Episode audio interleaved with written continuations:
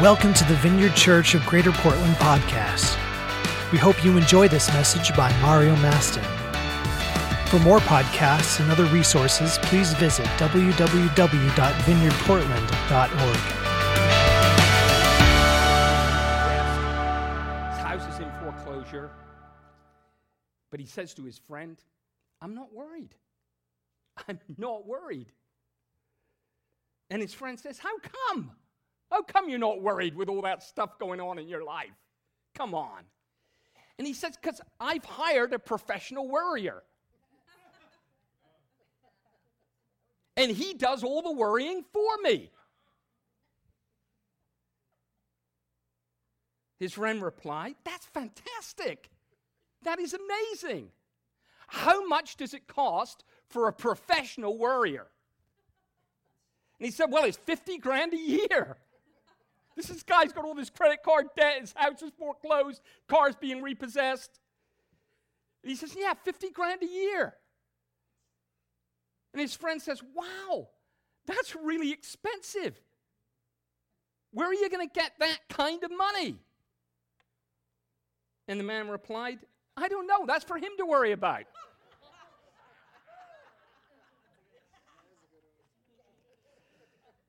you know, worry is another word for anxiety, actually. They're kind of uh, interchangeable.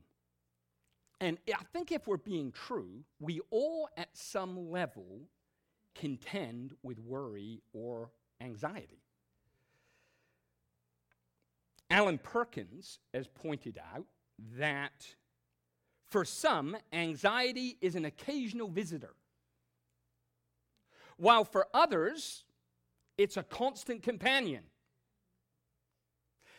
For some, he says, anxiety is mildly uncomfortable, while for others, it's intensely painful. For some, he says, anxiety is a slight distraction, while for others, it completely immobilizes. So, whatever the degree of anxiety in and around our lives, the reality is when we allow anxiety to take hold in the present, we forfeit and it steals from us peace and the security that is actually rightfully ours in Christ. And I want to think about this a little bit this morning because I think this impacts all of us right where we live in different seasons, and for some of us in a more constant fashion, as, um, as Alan Perkins points out. You know, there's a lot of stuff going on in the world. Have you noticed that? There's a lot of stuff going on in the world, and there always is. That can sometimes call us, if we fix on it and fixate about it, to get stressed out and to begin to worry and become anxious. Think about it for a moment. There are like political conflicts there are wars in various places around the planet going on right now, and instability of various kinds. There are threats from terrorists. There are economic challenges and uncertainties. There are climate and environmental concerns. There are trouble in demographic and resource terms. There's lots of different issues. And then there's natural disasters that you don't see coming and seem to be happening with increasing frequency of one kind or another. There's a lot of stuff going on out there. Jesus prophesied about some of this stuff. He said that we would face wars and earthquakes and other disasters. But he told us not to be frightened in Luke 21, verse 9. He said, These things are going to happen, and they will happen with increasing frequency but do not be frightened. He also said that men will faint for terror, apprehensive of what is coming upon the world. Luke 21, verse 26. These are the words of Jesus. In other words, it's not only the actual events that will cause deep anxiety, but it's the expectation of what's going to happen that causes us to worry. This is what Jesus is saying. It's not just the events, it's the fact that we expect and anticipate things that we cannot control, and it will create fear at the heart of men. And then think about it on the personal level. I've just talked about like big things, the macro things. Think about it on the micro level in your own life personally. There are many factors that cause stress and anxiety. Marital and family concerns can create tremendous emotional stress and anxiety. Other relational concerns, health and aging, job and financial security concerns. Now, there are times, to be honest with you, where I think stress can't be avoided. For instance, if you lose a job, or more importantly, if you lose a loved one. Or sometimes psychologists say one of the most stressful things you can do is move from one place to another. Having done that three or four or five times transatlantically, I can attest to that.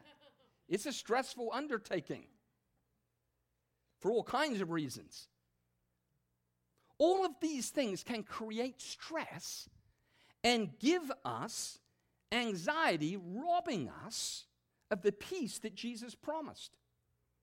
Chad was praying at the end of the, the time between worship and, and moving into the announcements this morning about God being faithful to keep the promises that He's made to us. Well, one of the promises He's made to us is peace. But so many of these things Big picture things and things that are big picture to us in our personal lives can create stress, anxiety, worry, and rob us of that peace. But the good news of the gospel and of Jesus is that we do not have to be worried and we do not have to be anxious and we don't have to live in that place.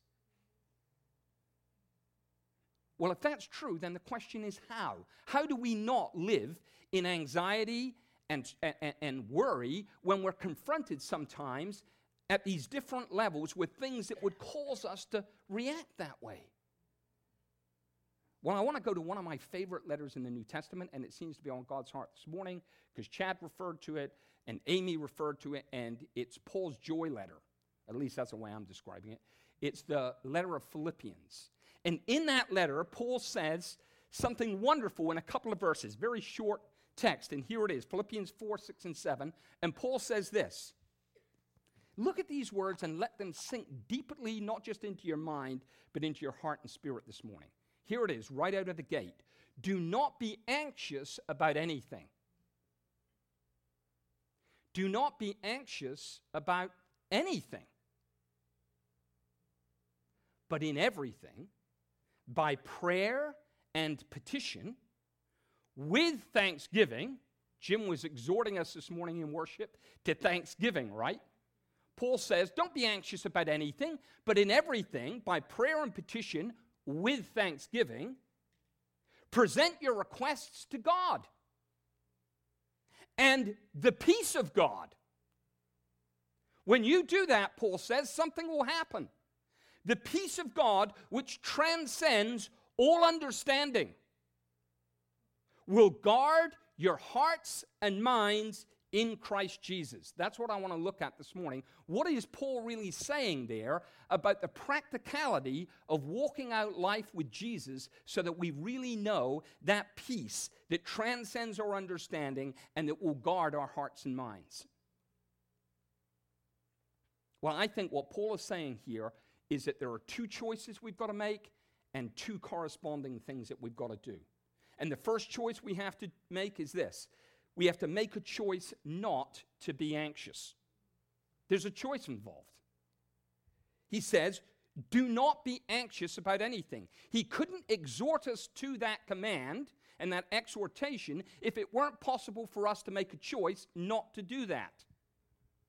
Do not be anxious for anything, Paul says. Now, when I read that, I think, like, hold on a minute. Is that really possible? Can we really decide not to be anxious? Because our emotions are involved in that reaction.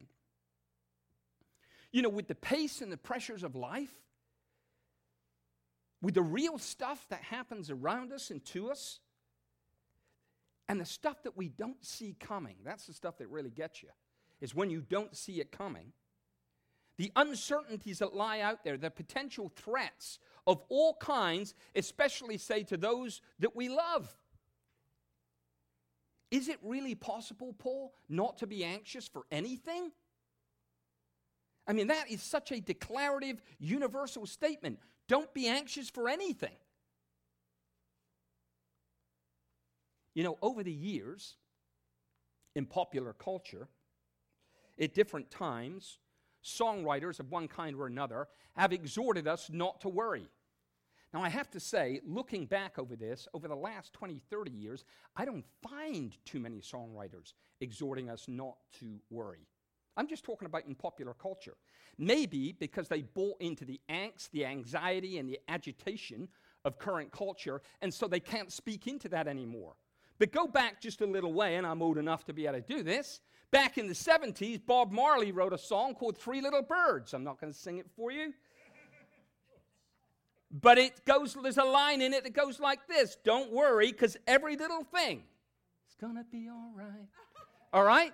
Every, don't worry, because every little thing's going to be all right. And then in the 80s, Bobby McFerrin wrote a song, and uh, it was a huge hit internationally across the globe. And the title and the refrain of the song was Don't worry, be happy, right? Don't worry, be happy, right? And then Mark Knopfler, more up my street, who was the lead singer songwriter of the band Dire Straits, wrote a song called Why Worry? Why worry now? Why worry? Right? So in popular culture, we've had people speak the reality of something that's true, spiritually speaking, is that there's no benefit to worry, there's no reason actually to worry, and we ought not to do it. Now, these are people who are coming from a non Christian perspective. And even they have bought into the reality that worry does not benefit us, it doesn't prosper us. It doesn't move us forward. In fact, it has a deleterious, it has a negative impact on our lives. You know, when, what about Paul then? What about Paul? How would he have answered the question about worry? With a resounding yes, that's not something you're supposed to do, which is why he told us that. Now, let me just put a little bit of context in here because the force of what Paul's saying takes on a lot more impact when you realize the context in which he wrote those words. According to John McRay, who's professor of New Testament at Wheaton College, one of the premier uh, evangelical colleges in the United States, this professor of the New Testament, uh, John McRay, said that he estimates that Paul spent about 25% of his entire ministry in prison. So, one quarter of his ministry he spent behind bars. He also points out that the Roman prison was a bloody ordeal. It was preceded, before you went into prison, it was always preceded by you being stripped and flogged until you were bloody and painful, a painful and humiliating experience. That preceded being thrown into prison. Bleeding wounds, he writes, went untreated, and prisoners sat in painful leg irons and wrist chains. Mutilated and blood stained clothes were not replaced even in winter. And by the way, there was no central heating. Prison food, when available, was incredibly poor and most cells, he said, were dark, especially the inner cells. And we know from the scripture that Paul was at times thrown into the inner cell. So it was completely black, like the cell that he and Silas were thrown into in Philippi.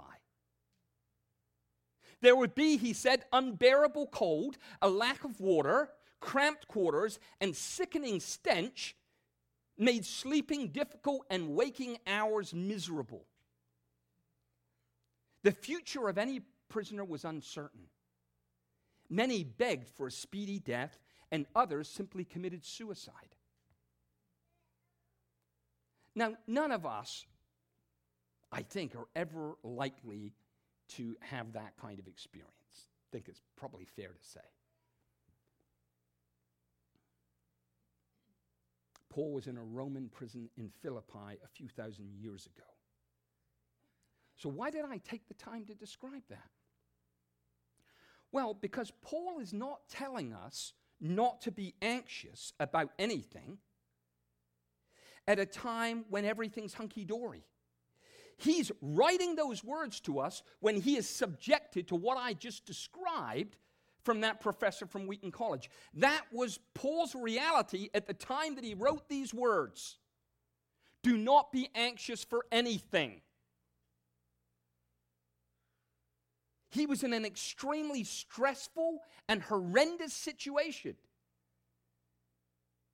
I can't imagine circumstances much worse than that. And he's exhorting the Christians in Philippi and all Christians everywhere ultimately not to be anxious about anything.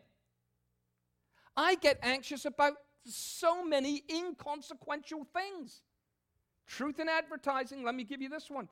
I've been down in Massachusetts the last few days visiting my family, and I was trying to send the message that I'm preaching now to Jasmine so she could create the slides for this morning that you're now looking at. And I was having problems. and I was getting seriously stressed that I couldn't get this through. I tried emailing it, it was bouncing back. I'm like. It's Friday, she's in, I know she's going to get it done. I'm getting, I'm starting to get anxious. I can feel the emotion creeping up in me. It starts coming out of my mouth. Seriously, it did. I start, you know, hurling things into the air. Now, hopefully, those things were, you know, on a level of scale of 1 to 10. They were probably about a 3. But they were just an expression of rising anxiety and emotional reaction to something so inconsequential. And eventually, I just clicked on. I, I, clicked on uh, the message I had there, and the title came up. It was like, Don't be anxious. and I was just smote with this conviction. I thought, Mario, that is so pathetic. Get with the program. You're about to preach this to the church. You're talking about Paul being in these horrendous circumstances, and you're beginning to freak out because you can't get an email to go through. Look, Paul wasn't sat in a recliner watching the ball game, eating a steak and sipping Pinot Noir when he wrote this word. He was in a really deep, dark place, bloodied left, uncertain about the future. He didn't know if his head was going to be cleaved from his shoulders the next day. And we know ultimately that is what happened to him, isn't it? Later. He was martyred when his head was severed from his body. He did not know when he was in Philippi that that might not happen the next day. And he's saying, Be anxious for nothing. Don't get anxious about anything.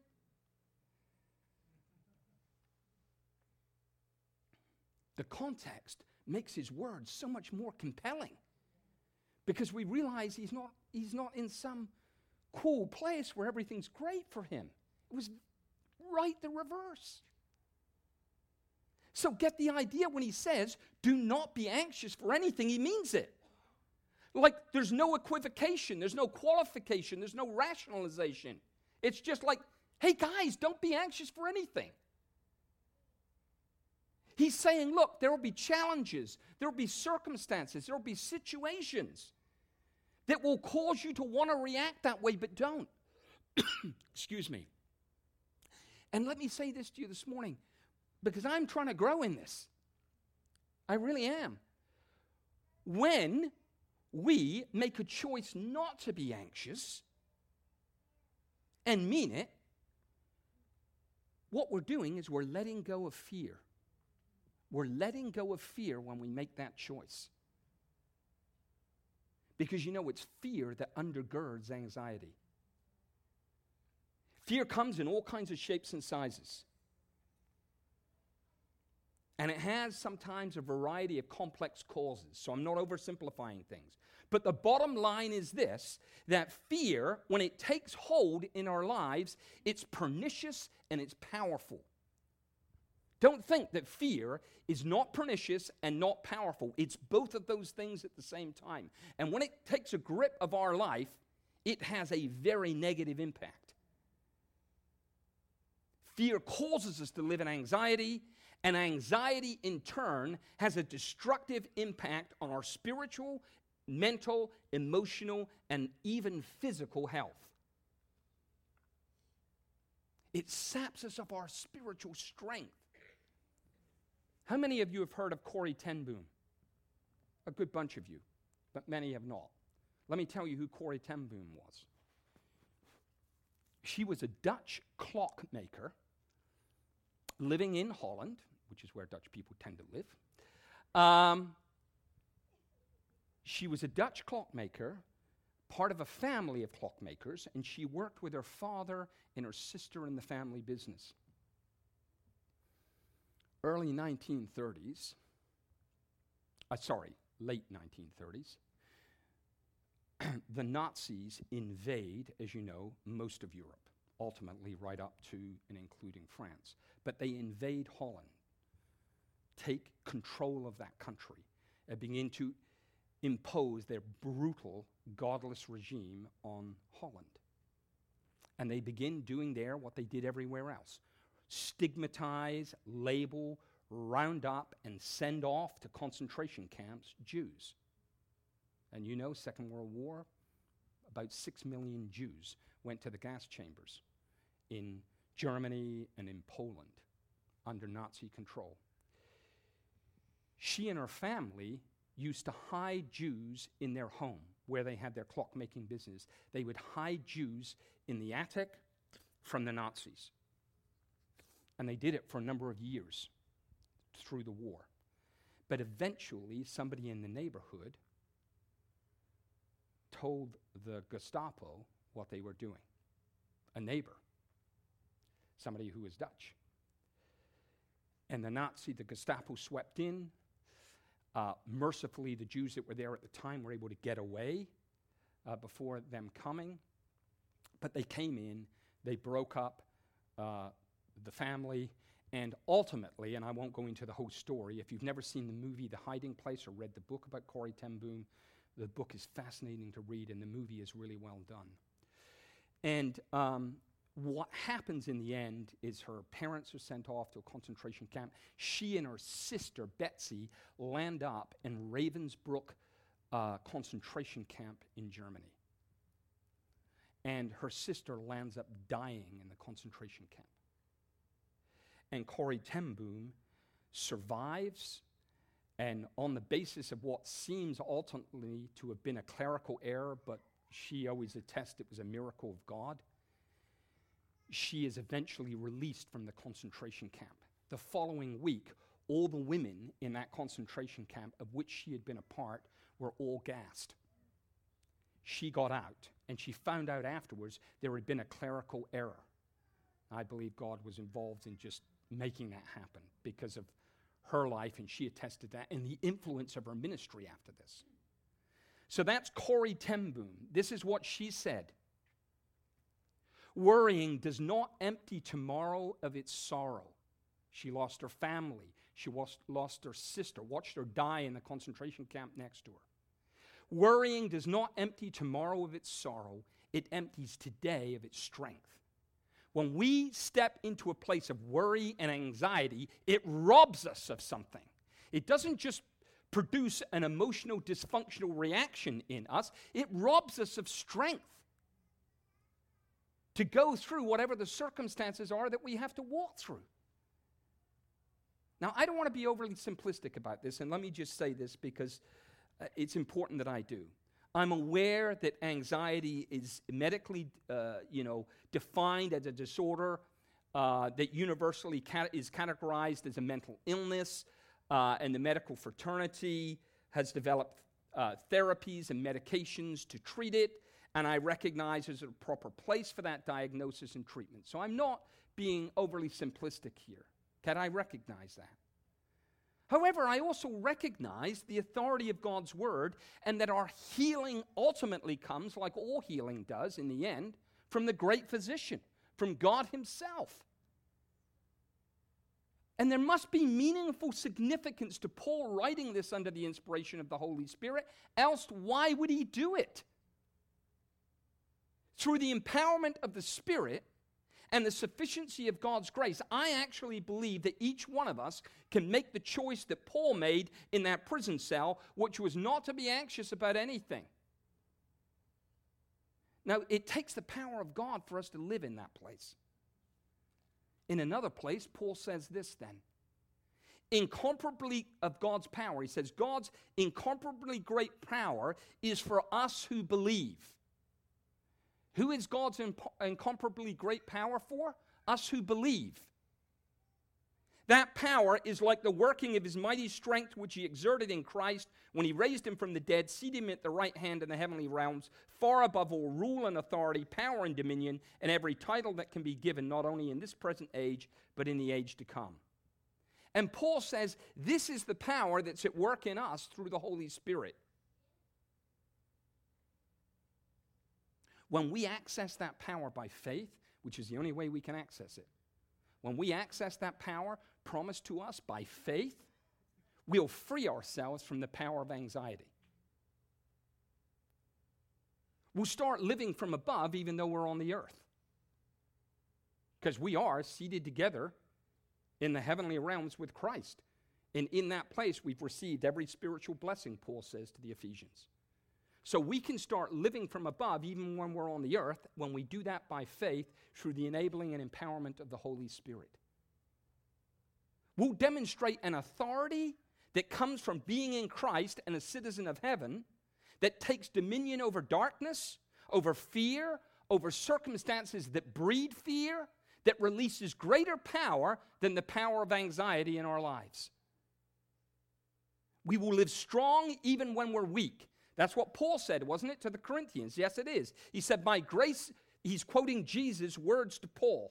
And he said, My grace is sufficient for you. My power is made perfect in weakness. You notice he didn't say, My power is made perfect in strength. Jesus said to Paul directly, Paul, my grace is sufficient for you. My power is made perfect in weakness. And then Paul responded and he said, Therefore I boast all the more gladly about my weaknesses, so that Christ's power might rest upon me. Paul knew that weakness was an opportunity to possess and display and experience the power of Christ in his life. It's this power that allowed him to make that decision even though he was in that horrible circumstance that I talked about earlier. The second and other decision we have to make is this make a choice to trust God. It's one thing to make a decision not to be anxious, it's another thing to make a decision to trust God in the midst of the circumstances, whatever they may be. Paul says, but in everything, by prayer and petition, with thanksgiving, present your requests to God. That's an exhortation to trust God as we pray and petition Him, and to do it with thanksgiving, and, and to present any request that we have to Him, knowing that we can trust Him.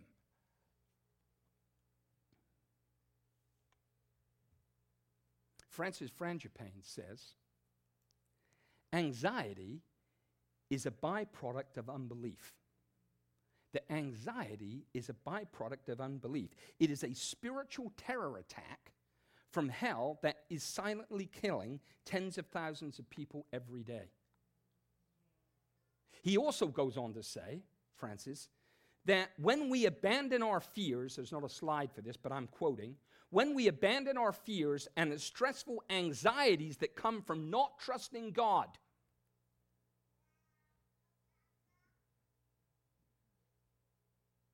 When that happens, he says, we pass up the reality of the presence and power of Emmanuel, God with us in our lives.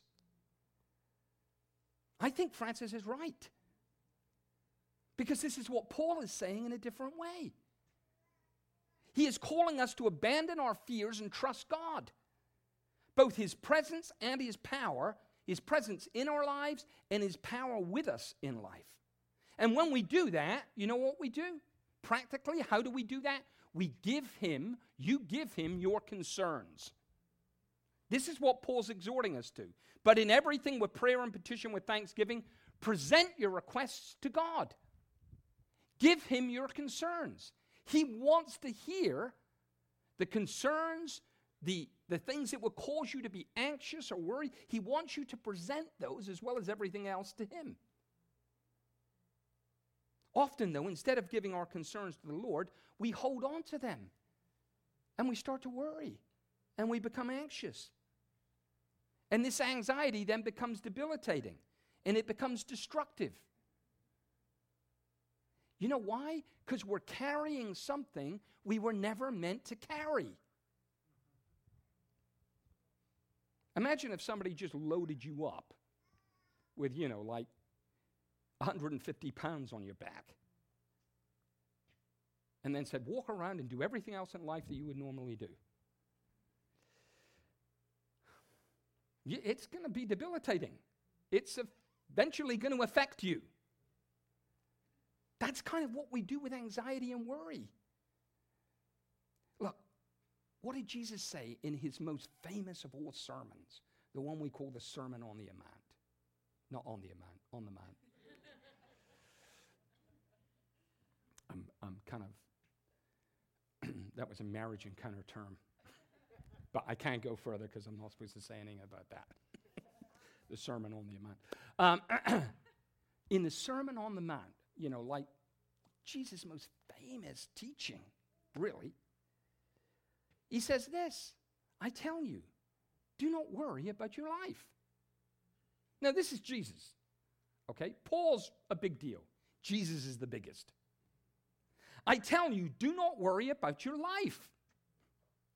Who of you, by worrying, can add a single hour to his life? But it feels so good to worry and be anxious, Lord. What's the point? You can't add an hour to your life by doing that. In fact, I would insert there parenthetically, you can take an hour from your life. And I think that's implied in what Jesus is saying. People die because they get stressed out and overly anxious, and it has a deleterious effect on their physical health. I tell you, do not worry about your life. Who of you by worrying can add a single hour to his life? Therefore, Jesus says, Therefore, given what I've just said, which is you can't add an hour to your life by worrying, so don't do it, then he says, Therefore, do not worry about tomorrow, for tomorrow will worry about itself. Jesus is teaching in this section on the Sermon on the Mount the importance of trusting God with our lives instead of worrying about them. When we make a choice to trust God, it means we give Him our concerns. We don't need a professional warrior then. We don't need one. Warrior, I mean, not warrior. We don't need a professional warrior when we have the loving, unfailing, compassionate, caring, interested God that we have. You know, Peter, that other really well known apostle, experienced a fair share of stress and anxiety in his life, and he wrote these words in his first letter Cast all your anxiety on him, referring to Jesus. What are we supposed to do with our anxiety? Cast it all on him. Cast it all on him. Why? Because he cares for you. Our God is interested in us. He loves us in the most intensely personal and interested way, even beyond what we could imagine. Peter says, Cast all your anxiety on him, not some of it. Don't think you can carry some of it and just give God this stuff. No, cast it all on the Lord because he cares for you. We have to choose not to freak out in the present when bad things happen because we recognize we have what Francis Frangipane referred to as the presence of Emmanuel, God with us. We have to choose not to fear the future because we recognize that the God of the future as our future in his loving hands. We have to choose to stop trying to control things and recognize that God is in control and our destiny is assured in Him. It's not up for grabs.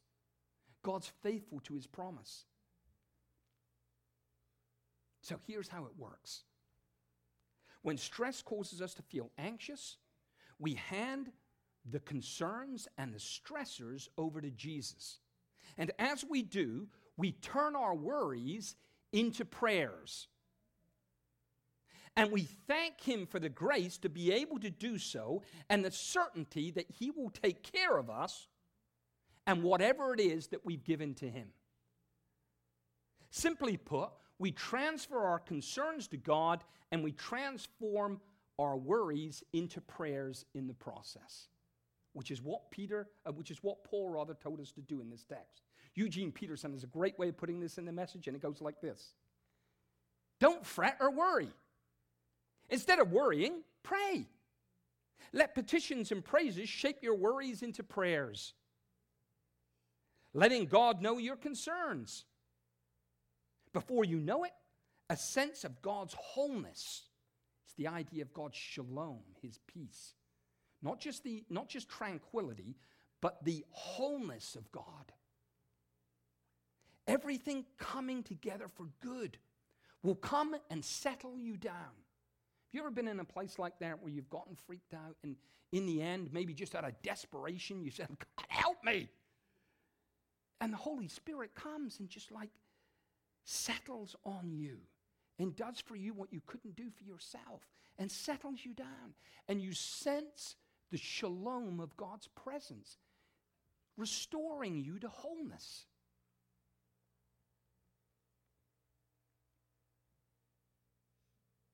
It's a wonderful thing when God displays his worry with his peace and his well being. And he wants to do that, I believe, for all of us. And the outcome is always the same in every circumstance where we do what Paul is calling us to do here, the circumstance might not change. Don't hear me say that if you respond to the Lord this way, every circumstance is necessarily going to change instantaneously or change at all. I don't know that.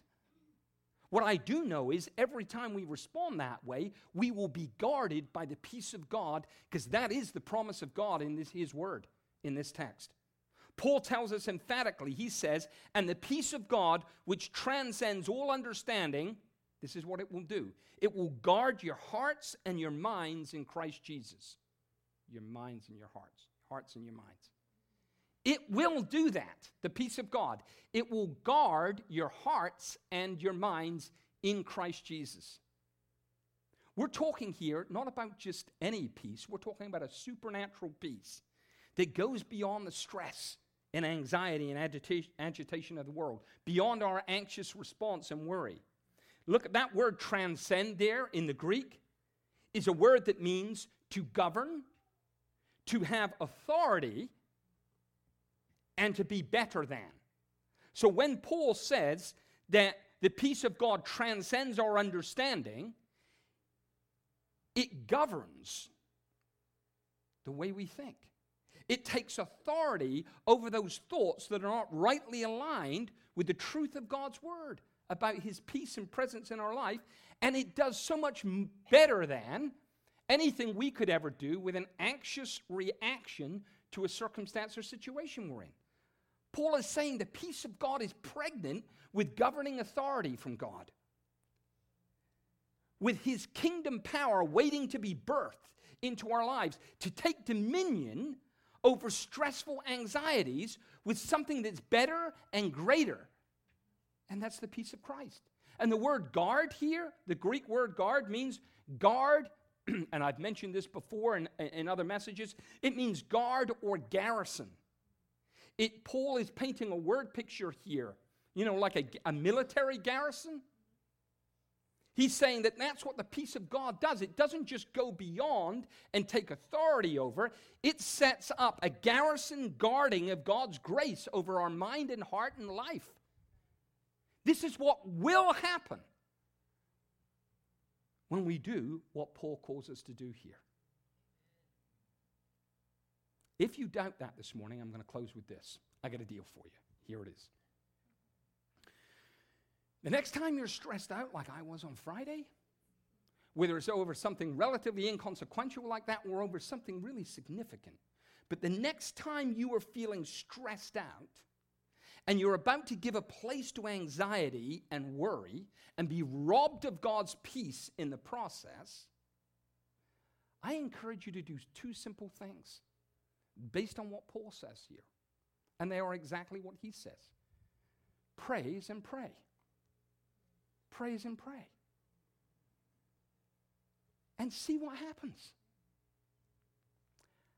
I'm going to go out on a limb and say, I guarantee you this deal that if you do that in sincerity, I'm not talking about going through some you know, affected fake exercise. I'm talking about really genuinely responding to God with praise and prayer in the midst of the reality of the situation that otherwise spin you out into anxiety.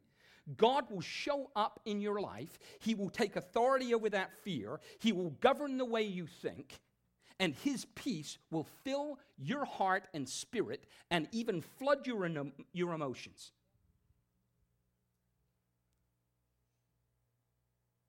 And I can make that guarantee simply because that's what God's word says. That's what Paul says to us. And the peace of God, which transcends all understanding, will guard your hearts and minds in Christ Jesus. Now, that's either true or it isn't.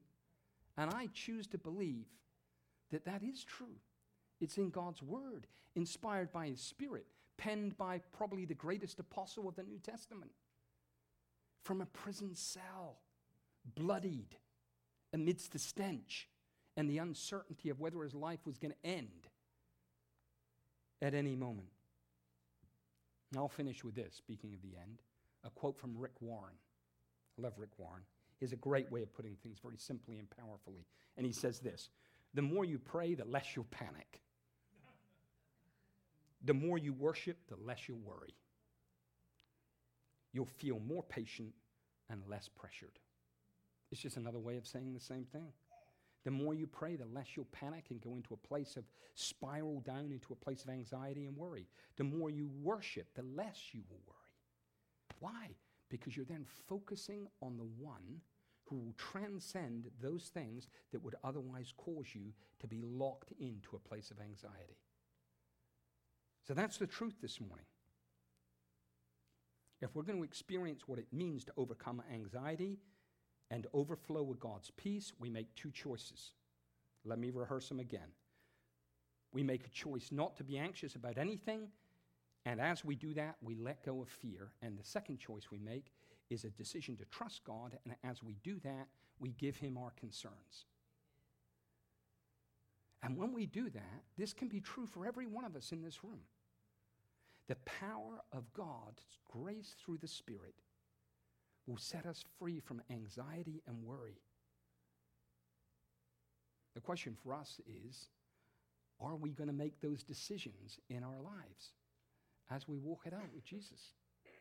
Because, I mean, the extent to which we do that, I honestly believe, in experiential terms, is the degree to which we will experience the peace that's been promised to us. And God wants us to. He really does. So let's, let's uh, stand together this morning. I want to invite the ministry team down, those who are on the ministry team this morning, give people an opportunity to receive prayer.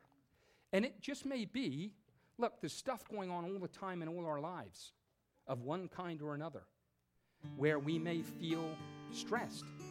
And, and, it might not be about something that's happening to us personally, it could be something that's happening to someone that we love or care about.